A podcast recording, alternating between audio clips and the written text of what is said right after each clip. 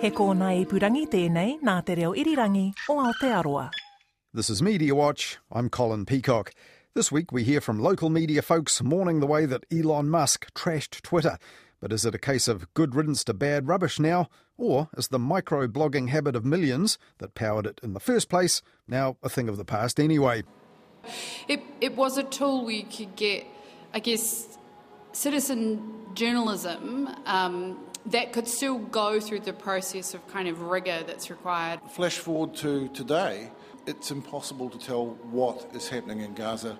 There is no possibility of absolutely trusting most of what you read, which is alarming. Also, as the incoming government says it wants to grow our economy, one lobby group says we need to look to another island nation that's become twice as rich as us in just one generation. But is that really so? And before all that, the news media like to say they are the eyes and ears of the public, but so far, political leaders are turning a deaf ear to their questions about how they'll form a new government. So, how are the media handling the silent treatment? Normally, New Zealand First is the second strongest party in terms of numerically, in terms of a coalition. This is, I think, the first time that they'd sort of be the third banana. But they'll argue they're a bigger third banana than the second one, I imagine, though, Liam. Well, yeah, that's right. That was Liam Hare, political pundit from the right, on 9 to Noon's politics slot last Monday on RNZ National with Catherine Ryan on the topic that was preoccupying political reporters ever since the election's final results the previous Friday, barring recounts. How will the next government finally take shape? And while they pondered there which was the biggest bananas in the current coalition bunch, the pundit from the left, Gareth Hughes, was thinking of the Greens in a previous one. Basically, Winston Peters locked the Greens out of any ministerial position. He absolutely locked them out. And said this is Utu. Mm-hmm. And, you know, that's exactly what he is in the position to do again, 20 years on to David Seymour. On Morning Report that same morning, pundit Shane Thapu was getting confused about the furniture. They will want a table at the decision-making table. But NewsHub's political editor Jenna Lynch had other furniture in mind once those final election results were in. Winston Peters is no longer a nice-to-have. He was effectively a security blanket before. Now they need him to build the bed. But there were supposed to be three in that bed, and were they even talking to each other? But problem, these two are far from comfortable bedfellows. ACT has been trying to call New Zealand First for a hui. They've been left hanging. David Seymour says he hasn't heard from Peters. No, I haven't. But, you know, we welcome discussion because ultimately the voters are king and queen in an election. And speaking of sovereigns, NZME's Fran O'Sullivan invoked a classic love triangle in her Herald column last weekend. How does Christopher Luxon skirt the inevitable Camilla versus Diana trap when it comes to managing strategic competition around his cabinet table? They should, of course, start by getting a room and getting down to business. Though with hindsight, none of that trio you'd think would want to be Diana. And was getting a room going to be a goer anyway if they couldn't even hook up by phone? David Seymour had revealed that he'd reached out to New Zealand First after election night by text, but hadn't had a reply in kind. Or had he? Of course, we'll have to talk. If you want to get into the technicalities of how phones work, then you can. But I don't know if that's the level of debate that New Zealanders want. Now, Winston Peters had said that he thought the initial text might have been a fake, bringing a brickbat from an unconvinced Audrey Young at the Herald. It would have taken 2 seconds to find out. Not 5 days. But how many more days would pass by for them to actually get talking about forming a new government?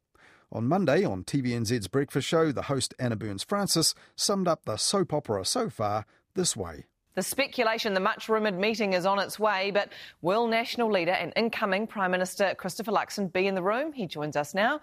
Good morning, Mr Luxon. Good morning, good to be with you. Have you spoken to Winston Peters over the weekend? I've spoken to both leaders over the weekend, yeah. Did you tell Winston to save David's phone number in his phone? And Winston Peters was still pretending that the media doorstepping him didn't exist, arriving in the capital for FaceTime with his own caucus, though one bystander did give those reporters an earful at the airport. Are you worried that the ACT Party is going to hold up negotiations and you aren't going to be able to get this done quickly? In terms of negotiations with leaders, the pension age, is that a bottom line for you? But Winston Peters did give an interview to The Platform and its founder and host Sean Plunkett. Now, what was billed as Winston Peters' first media interview since the election, barring post-election stand-ups with reporters, they aired plenty of their mutual mistrust of the mainstream media. The media then speculate and can get in the middle of things and stuff things up. That's the tragedy of it all, because all they're doing out there is misinforming everybody. After the election, like the mainstream media were doing before the election. And I'm not engaging in that. I'm talking to you because you're asking frank and open questions that need to be answered. But those think that they're going to gaslight us or have a gotcha moment, they're just wasting their time when it comes to Winston Peters and New Zealand First. And when Sean Plunkett gently inquired when Winston Peters just might start negotiating with the other political leaders, he didn't get much on that from the New Zealand First leader. Would it be unreasonable for the country to think that next week, by Friday or of next week, we'd have something workable, we'd have the broad sweep of this figured out? Would that be your expectation or your hope? Well, the trouble with Sean is when you make any comment these days, if it's made in good faith, it is used against you. You know, no good. Yeah. Now, also being asked that kind of question often was the National Party campaign manager Chris Bishop. Here he was again on TVNZ's Q&A. What's your position? Not going to put a time frame on it, but you know, there is really goodwill, really good faith from everybody. Now, that left unacknowledged questions about political bottom lines hanging all week, along with the portfolios that National might have to hand to ACT and New Zealand First. But Christopher Luxon told reporters this week that he wants to get cracking, and Newsroom's Joe Moyer pointed out Luxon had already put an unofficial deadline on the talks by saying he wouldn't go to the APEC summit next week in the US if the talks aren't complete. But on NewsHub Nation, political editor Jenna Lynch didn't seem at all confident that Luxon, or herself, would be going to San Francisco. I don't know. I've got travel plans to go, but I'm not going if Christopher Luxon's not going. Let me know. OK, Chris, let Jenna know. That would be great. The current government, the Prime Minister Chris Hipkins, would need to be re-sworn in to continue on as a caretaker government. Now, Christopher Luxon told the Electoral Commission it should have been working 24/7 to get the votes counted. One wonders if he is holding himself to the same standard. Now, that same day, Winston Peters did also sit down with the NBR's political editor, Brent Edwards, and they shed a little light on what might happen next, this time with only the mildest of digs at the media. And you'll see that people are now in New Zealand First will be talking to ACT members as well. But these are all done in a timely way, not because some mainstream media who didn't want to know who our name was before the election now want to prescribe what we do after it. And in that pleasingly placid encounter, Brent Edwards also asked Mr Peters if he now regretted the insults he'd made that made the whole thing harder. That's the nature of politics.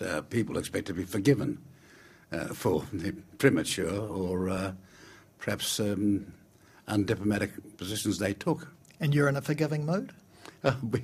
When I say that, my colleagues know that the public expect, in a democracy, that there'll be a stable government formed and as fast as possible without selling things down the drain, so to speak. So it's complex, yet in many parts of it are simple in that final outcome. And we'll see if that complex but simple philosophy of Winston Peters there does extend to an acknowledgement that he's also been undiplomatic to the media and that he's willing to form a stable arrangement with them for the sake of the government as well. New Zealand First and ACT Party chiefs of staff did meet the next day to prep for more substantial talks to come. Tonight on One News, the Prime Minister-elect says coalition talks are ramping up. Are progressing well. But 26 days since the general election and admission, a crucial part of the negotiating is yet to take place. While National, ACT and New Zealand First still haven't sat down together, coalition talks are advancing with Winston Peters and David Seymour chatting face-to-face. So would you say we're past half-time in a rugby match? We're definitely in the second half. There's no question about that. We come into the second half and I think a result is getting there. But while they wait for meaningful news of progress towards a new government, NewsHub copied the British tabloid paper that live-streamed a lettuce last year to see if that would decay faster than the leadership of Prime Minister Liz Truss, though NewsHub has chosen a much more robust coalition cauliflower, which will probably last a lot longer, a sign perhaps, though, that they don't expect any deals to be done soon.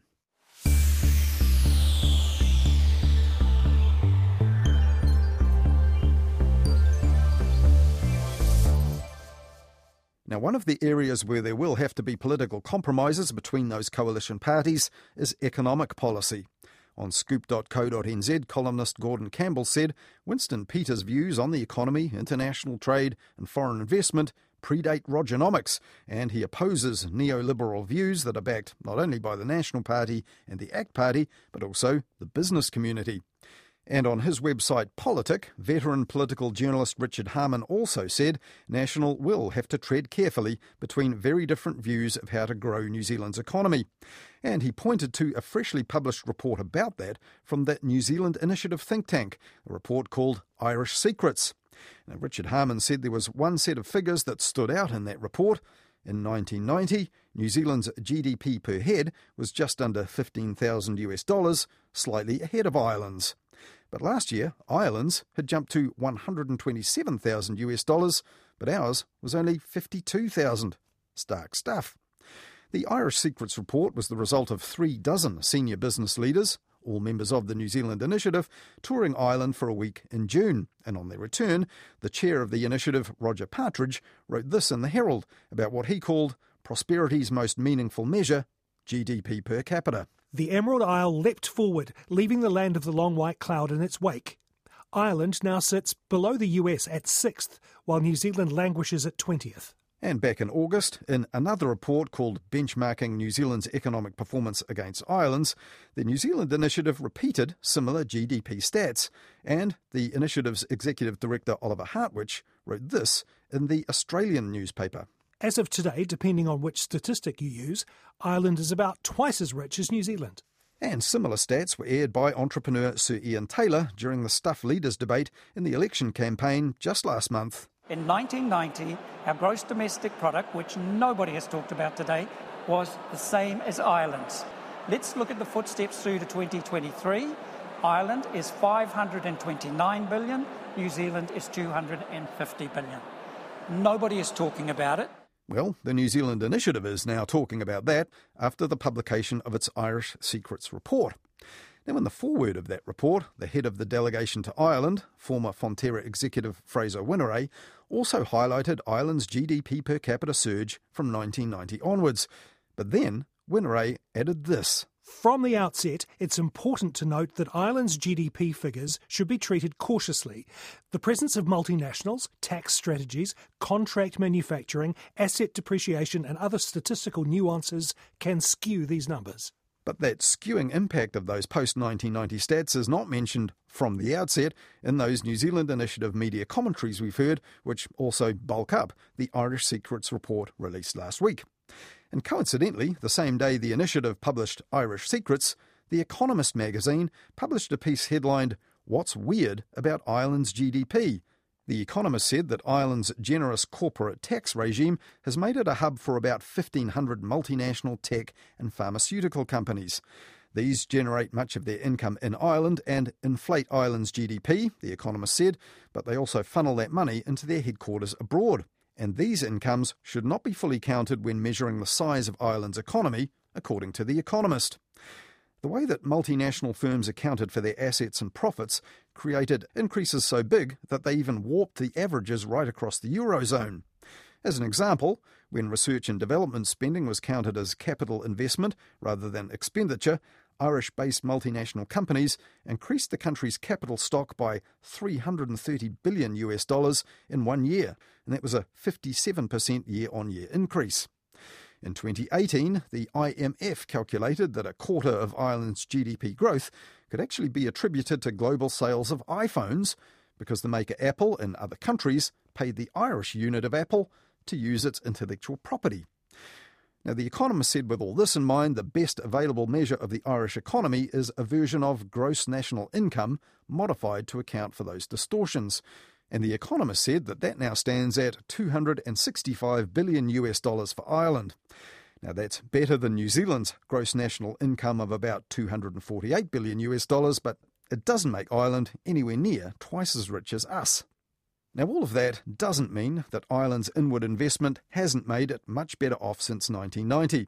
And there's other interesting stuff about Ireland's economic progress in the New Zealand Initiative's report about productivity and education, which we certainly could learn from. But Ireland's economy also has problems that are pretty similar to some of ours, like unaffordable housing, infrastructure deficits and immigration volatility. And telling people and policymakers here that we've become half as rich as Ireland on the basis of stark statistics which are essentially not compatible is surely not part of the discussion they really want to promote.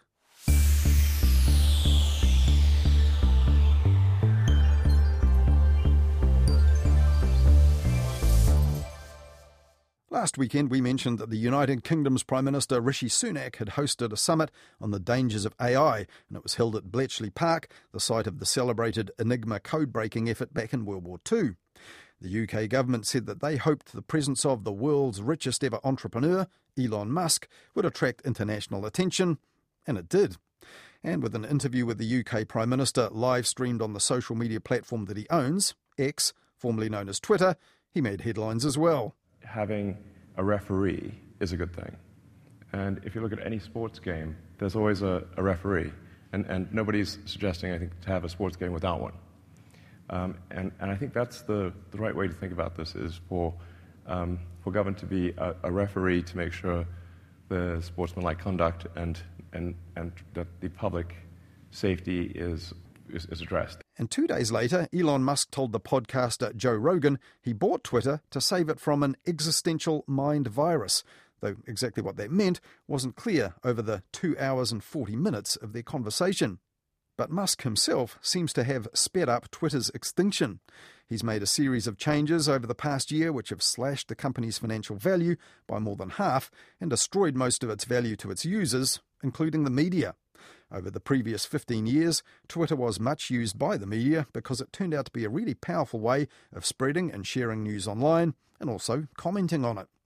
Last Wednesday, a bunch of media folks met in Auckland to host Awake for Twitter and Bury the bird being Twitter's distinctive logo until Mr. Musk replaced it with an ugly black letter X. The organiser was Vaughan Davis, the founder of marketing agency The Goat Farm, who used the platform itself to lure people to the event last week. And really, it's just our opportunity to say thanks, well done, farewell to a social media platform which I think gave a lot of us an awful lot over the last 15 years. And we'll hear more from him on that in a minute.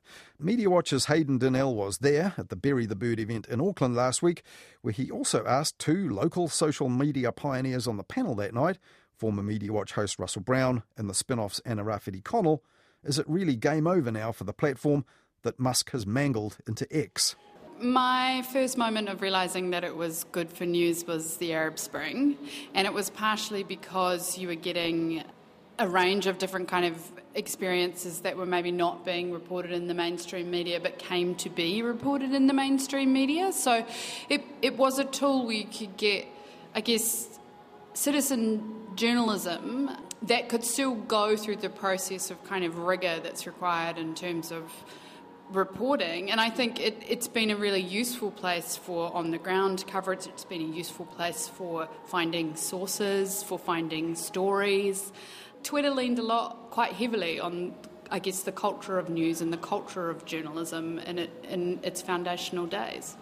I vaguely remember, as a Herald Online journalist, reading it just to find out what people were talking about, what people were angry about, what was happening in a live sense, and that has gradually eroded. Yeah, absolutely. One of the great virtues of Twitter was that it was a live medium, whether it was just watching a live TV show or whether it was a significant event like the Indian Ocean tsunami, like the Tube terrorist attacks in London, and then the earthquakes in Christchurch, where people actually acquitted themselves pretty well as citizen journalists. It looked like this might work.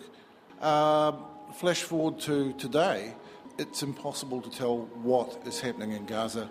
There is no possibility of absolutely trusting most of what you read, which is alarming. We talked a lot tonight at this event, Bury the Bird. We're now downstairs in an alcove, grotty old concrete stairs. We talked a lot about different stuff that might have been responsible for the downfall of the platform. There was Donald Trump, there was obviously Elon Musk, who has degraded it in a multitude of ways. But can we really pin it on any one thing? There's, as you just mentioned, the algorithms, the main character syndrome, the way that it facilitates bullying. Well, oddly enough, I was wondering while we were sitting there talking, maybe it's the case that no online social forum can last.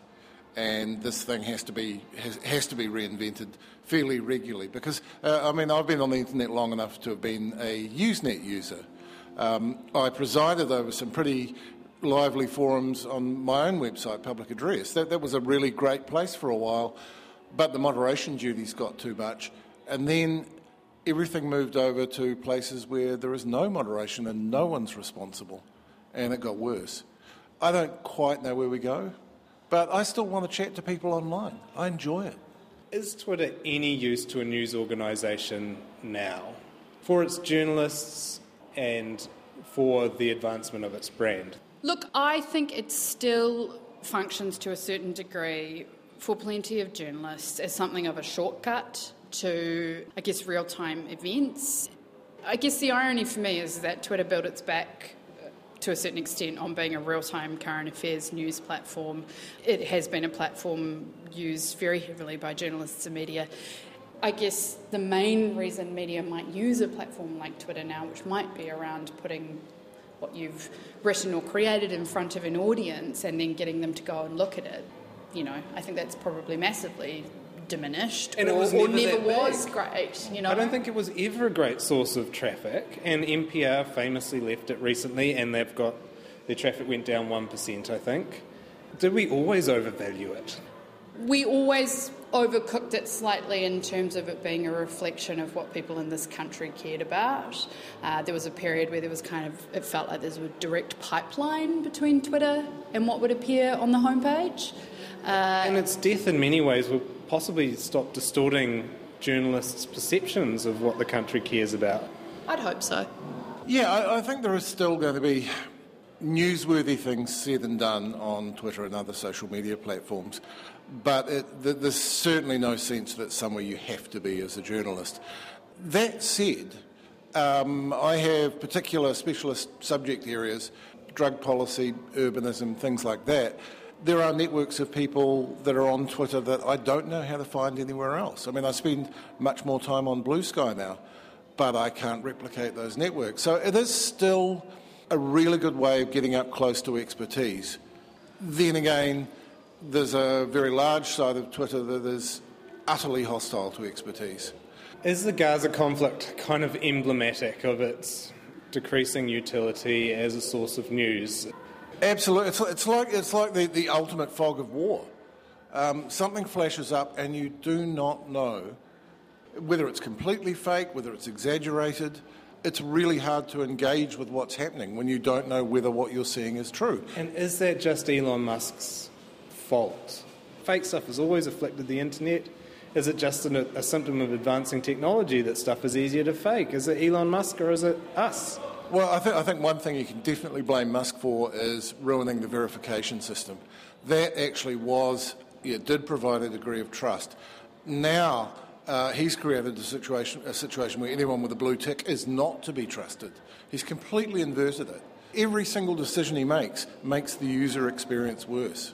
Journalists, writers love a narrative, and it is, I guess it's quite nice to be able to talk about the Arab Spring as the genesis of kind of real-time current affairs on Twitter, and now Gaza and what's happening there as sort of the death of Twitter in terms of that particular utility. I don't think you can talk about it as something that was just kind of destined. I think there have been hands involved in shaping what Twitter has become, and I guess where and how it's become a magnet for certain kinds of people with certain agendas. But I think the removal of headlines from news stories, you know, that might be something that people might think about, journalists having a bit of a wire about their headlines going missing. But actually, if you think about the fact that people weren't really clicking on news stories, at least if they saw them on Twitter with a headline, there was some sense of context being delivered on that platform. And that's kind of gone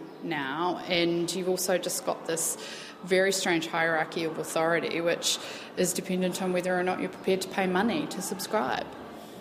Is part of the death of social media, I mean, it's Elon Musk, it's Donald Trump, and maybe Trump in particular, but it's sort of this realisation that might makes right.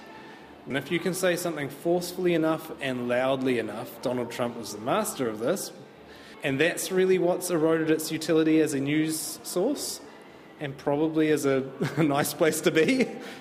I mean, there's nothing wrong with an argument. People have been arguing on the internet since there was the internet. That's quite fun, but it does feel different now. It's harder to know exactly who you're arguing with and what you're arguing about. You ended up with social media platforms. And I think it's really important that we draw a kind of a line and a distinction between something like Twitter and, say, for example, something like TikTok. I don't think TikTok is dying. I don't think it's dead. I think it's thriving. But it's a completely different kettle of fish. The thing is that you ended up with numbers games there where you could amass a following in ways that we perhaps have not been able to do before, which rivaled the reach of mainstream media. And so you immediately created a kind of, you know, there wasn't just one pillar of truth anymore. There were now distinct and different realities that you could opt into if you wanted to or not. Any platform where you are able to amass more followers than some quite large mainstream media outlets means you are essentially a rival to them.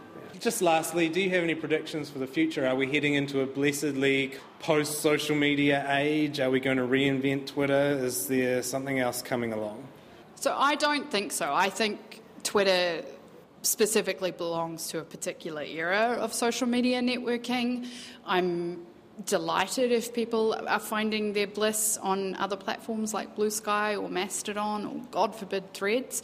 But that was of a time and place. I think what we see now is the rise of video in an enormous way, in a way that's kind of all-consuming, and also an entire generation's mode of communication, and everybody can be a creator and everybody can reach a variety of people, and it's kind of fragmented in a way that Twitter never was. And I think that particular era of social media networking is probably done. Easy for you to say, Anna, you already deleted your Twitter account. Russell, what a bummer for you. You've spent years building up 75,000 followers. You must be kind of grieving if this is the end. Less than I thought, actually. Because I was there early and because I'm quite good at it, I ended up being one of the 4 accounts recommended to new users. There was a period where my follower count was going up by thousands a week. The thing about Twitter is, I think it is now past the point where it can evolve. Most of what we think about as its core functionality, things like retweets, things like hashtags, they were all created by its users, and the people running it responded to that. Musk has completely inverted that, and now he's handing down these edicts that make it objectively worse. And I think that's where it's going to run into a wall. I appreciate your time. I hope the man who coughed gets better. Hey! That was former Media Watch host and current listener columnist Russell Brown, and also we heard there from Anna Rafferty-Connell, the head of audience at the spin-off, and they were talking there to Media Watch's Hayden Donnell at Bury the Bird, an event in Auckland chewing over what went wrong with Twitter. Now, that event was instigated by a former fan of the platform, Vaughan Davis, who's the founder of the marketing agency The Goat Farm and formerly the host of a radio show all about technology and social media, Sunday Social. So I asked Vaughan Davis, what did Twitter, now called X, really do for us that any other online service didn't? Most social media channels before then and since have kind of been about connecting either to celebrities or following celebrities, or connecting with people you used to know, like, you know, Facebook and LinkedIn sort of trades on that. Twitter was different. What Twitter did was gave us the opportunity to connect to people because of what they said, what they thought, and who they really were. And that was pretty powerful. It really developed into something whose USP was microblogging. Was that the key to it, that, you know, in a fairly short range of characters, you could actually express something beyond the headline sophistication, but, you know, less than an essay, so you could do it pretty rapidly? That was a key thing in having its audience swell and develop into millions really rapidly? Yeah, I think it made it easy and difficult at the same time. Limiting things to 140 characters meant, oh gosh, I don't have to record a video or some audio or write some big long essay. I've just got to come up with a little digital haiku. And the flip side of that, it was sometimes challenging, you know, to encapsulate your thought into those 140 characters. And certainly people, you know, who worked or spent their recreation as writers enjoyed that challenge. And I think that drew people to it as well. And what sort of communities did it create, collections of people that perhaps other tech apps didn't? Because I ask that because, you know, journalists often say and drop into their copy, you know, that sometimes journalists have to remember the world isn't Twitter. These are actually communities drawn from a relatively small pool of online users when you think of the biggest applications and services like, you know, Facebook and things like that. Yeah, it was always really important to remember that, Twitter was not the world, and it wasn't even the online world. You know, it was heavy on tech, it was heavy on media, it was heavy on politics. So if you're a politician, let's say, going there and that was your view of the world, it was a very skewed one. But if you were within those worlds and wanted to connect to other people in, media, tech, politics, the sort of the geeky creative fringe of the New Zealand online world, it was a great place to be. Musk gets a lot of the blame from people. He's become the lightning rod for it. The changes he's made don't seem to have made it any better. In fact, made it a lot worse in a lot of ways. And do you blame him specifically, or was the tide perhaps going out on that platform even before he took it over about a year ago? I think the tide was going out on Twitter before Musk took it over. A few people have pointed towards Trump, Putin, that kind of era, Brexit, as a time when Twitter became a space where people were able to polarize people and put people into tribes. What he's trying to do really is just go, okay, we've got this asset, for whatever reason I bought it. How do I find a profitable future for it? Because it's really never had a profitable past. And we heard Anna Rafferty-Connell talking to Hayden earlier saying, and Russell Brown making the point that almost none of the information you see from Gaza, the Israel conflict that's going on right now, is reliable or often credible. It's just impossible to know what's propaganda, what isn't, because the moderation's just gone. And Anna pointing out, a lot of people started paying attention to it in another sort of flashpoint in that part of the world, the so-called Arab Spring. Do you see it that way, that it's just become less and less of a reliable tool for, sharing that what people used to call citizen journalism, that user-generated content that could be created and shared almost instantly and was pretty valuable? I think all digital media and social media channels have become a little less reliable than they once were. There was a time when really they were just an extension of the real world platforms they were built off. And I think what it needs is for consumers of the media to now take on a lot more of that responsibility to decide for themselves what is trustworthy and what is not, rather than leaving it to the editors. And I think that's a shift, and I don't think it's not going to wind back.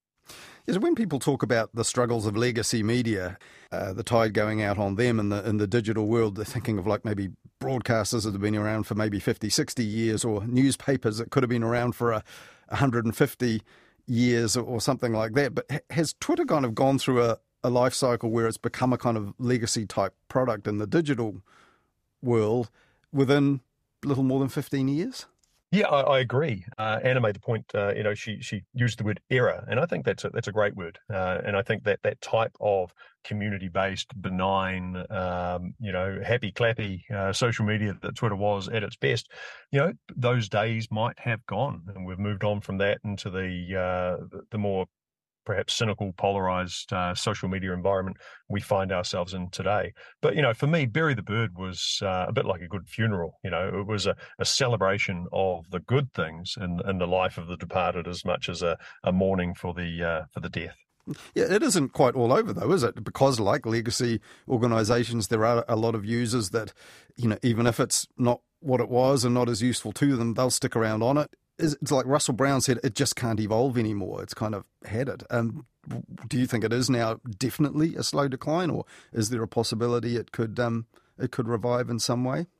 Yeah, short of quantum changes from the new ownership, I think it is in slow decline. And part of that, and Russell touched on this, is the creation of the platform has passed from the users to the owners. A lot of the great things about Twitter were made by the people who, I'm going to say, lived there for their own benefit. And now changes and developments on the platform are being made by the owner for the benefit of the owner. So you used it in real life for tweet ups and getting together with people, outside the digital realm, like Bury the Bird, your Awake for Twitter.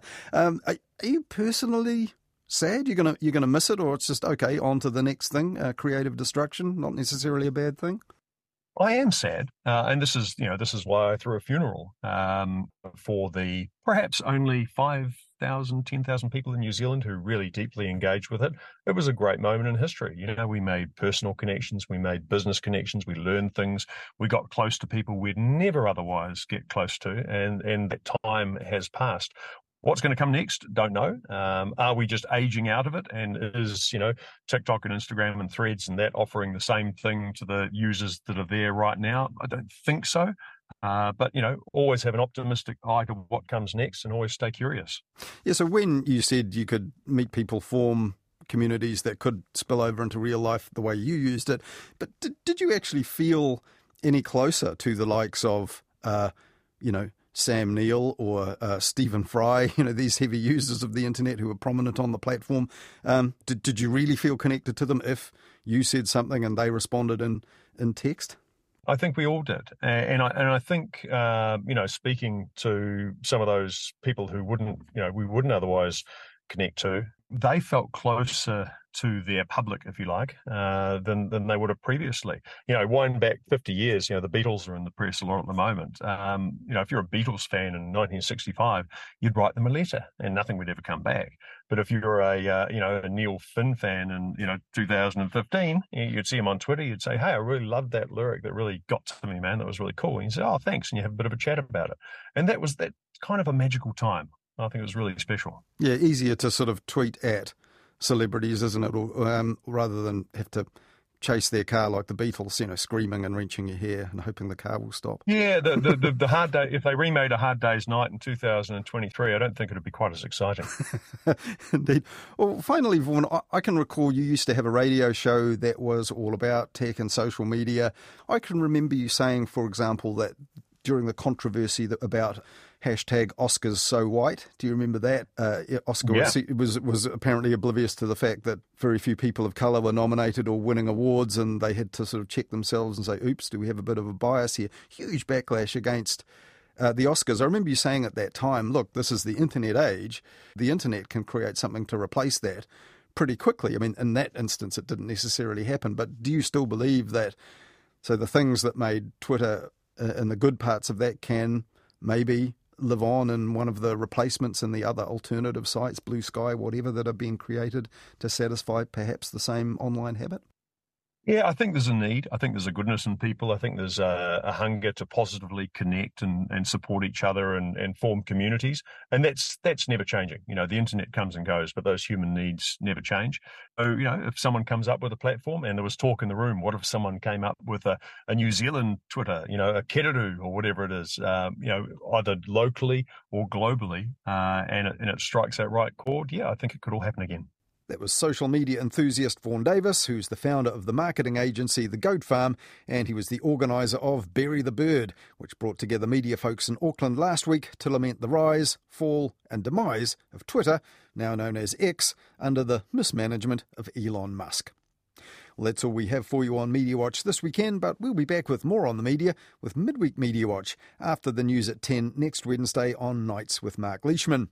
And then we'll be back again with more Media Watch at the same time next weekend here on RNZ National.